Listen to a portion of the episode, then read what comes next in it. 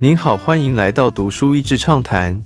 读书益智畅谈是一个可以扩大您的世界观，并让您疲倦的眼睛休息的地方。短短三到五分钟的时间，无论是在家中，或是在去某个地方的途中，还是在咖啡厅放松身心，都适合。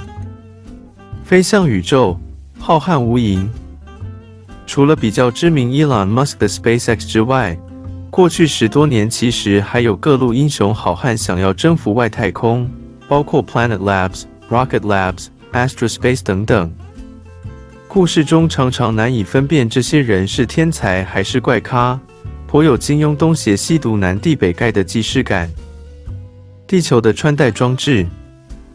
历经几百年海上帝国的竞争，让荷兰、西班牙。英国轮番当世界的霸权。二十世纪的美国在欧洲卷入大战时成了空中的霸权，后来连海洋都一起。冷战时期，美苏两国之后持续二十多年的太空竞赛也是不遑多让。在七零年代末期，随着苏俄的衰落而逐渐降温。北美国 NASA 和几个巨大的航太国防公司独占的太空事业。在过去十多年成立新创公司的热门话题，就像 Elon Musk 破解电动车一定很贵的迷思，用第一原则思考颠覆游戏规则。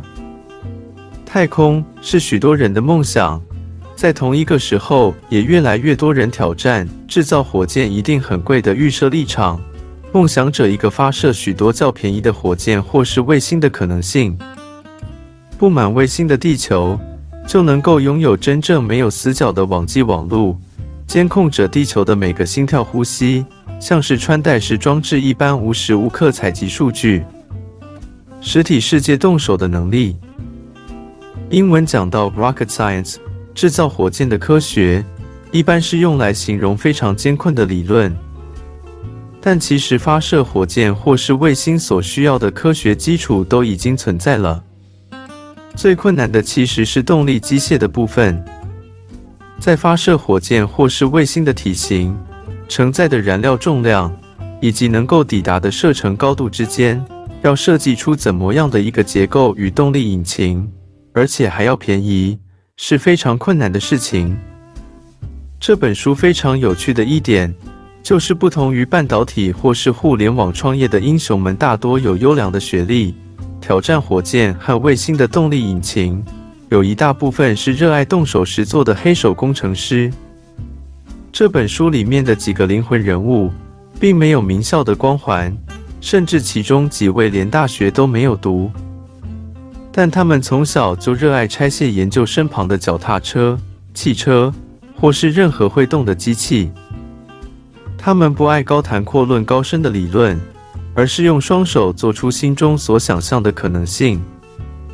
也因为是这么巨大的实体机器，许多的故事都不是发生在传统戏骨的车库或是某人的家中。为了要能够实验发射火箭，这些创新常常都是发生在人烟稀少、很难抵达的一些地点。大概也就是因为这样，让很多不是典型戏骨创业家的热血太空迷。有机会能够参与到这样的武林大赛，这当中包括太平洋当中的孤岛、偏远的纽西兰、冰天雪地的阿拉斯加、南加州的炽热沙漠，以及德州鸟不生蛋的荒野。在阿拉斯加的那一组人，甚至必须找人去固定他们超过一吨重的货柜，只因为刮大风时，一吨的重量也有可能被吹倒。即便是在这么险恶的环境之下，这些太空民航废寝忘食的努力设计他们的火箭和卫星。每个次的发射失败，成果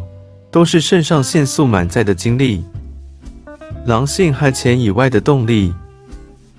读者这些疯狂追逐太空梦的故事，让我想到之前在思考的一个疑问。记得有一阵子会听到所谓的狼性特质才能让一个人或是一个国家有所发展。另外，常常会听到的当然就是金钱来驱动人发挥极致能力的说法。我常常在思考，难道让人要发挥到极致，只有狼性或是金钱的驱动吗？我很开心的在这些故事里面看到另一个更大的驱动力，那就是对喜欢的事物的执着，或者用着迷 （obsession） 来形容更加准确。这场太空竞赛中的每个人物都有非常不同的背景和人格特质，从他们的经历也很难推导出一套成功的公式。但相同的一件事情，就是他们从小就对于太空有一种热爱。对于动手实做的热情，完全就不是以吞噬他人或是赚大钱为目的的。狼性的文化可以想象会有副作用，而金钱的作为主要的驱动，也不见得可以带来续航力。一个人如果有机会做一件他真心在乎的事情，那个力量和感染力真的是不容小觑。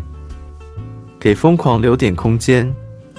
书中有太多夸张的巧合。毕竟，重新想象便宜的火箭和卫星，不可能只是靠热血工程师。适逢刚好这是投资市场需要话题的时候，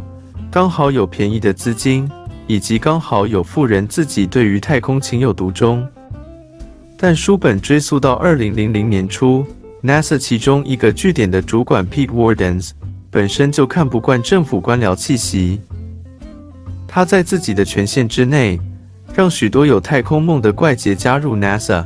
为他们创造自由发挥的空间；冲撞体制的时候，为他们挡住上层压力。当时许多人责怪他纵容这些小屁孩乱搞，但十多年之后，这些小屁孩有好几位是开创这次太空科技竞赛的重要成员，其他几位也有类似的家庭氛围，就是容许他们去破坏、拆解家里的东西。从书本的描述看起来，这些疯狂的人在组织中并不是很容易管理的人。但是，一个团体里面，或是一个人自己的生命当中，如果存留了一块空间，容许疯狂和不按牌理出牌，或许在 AI 想把我们框在同温层人云亦云时，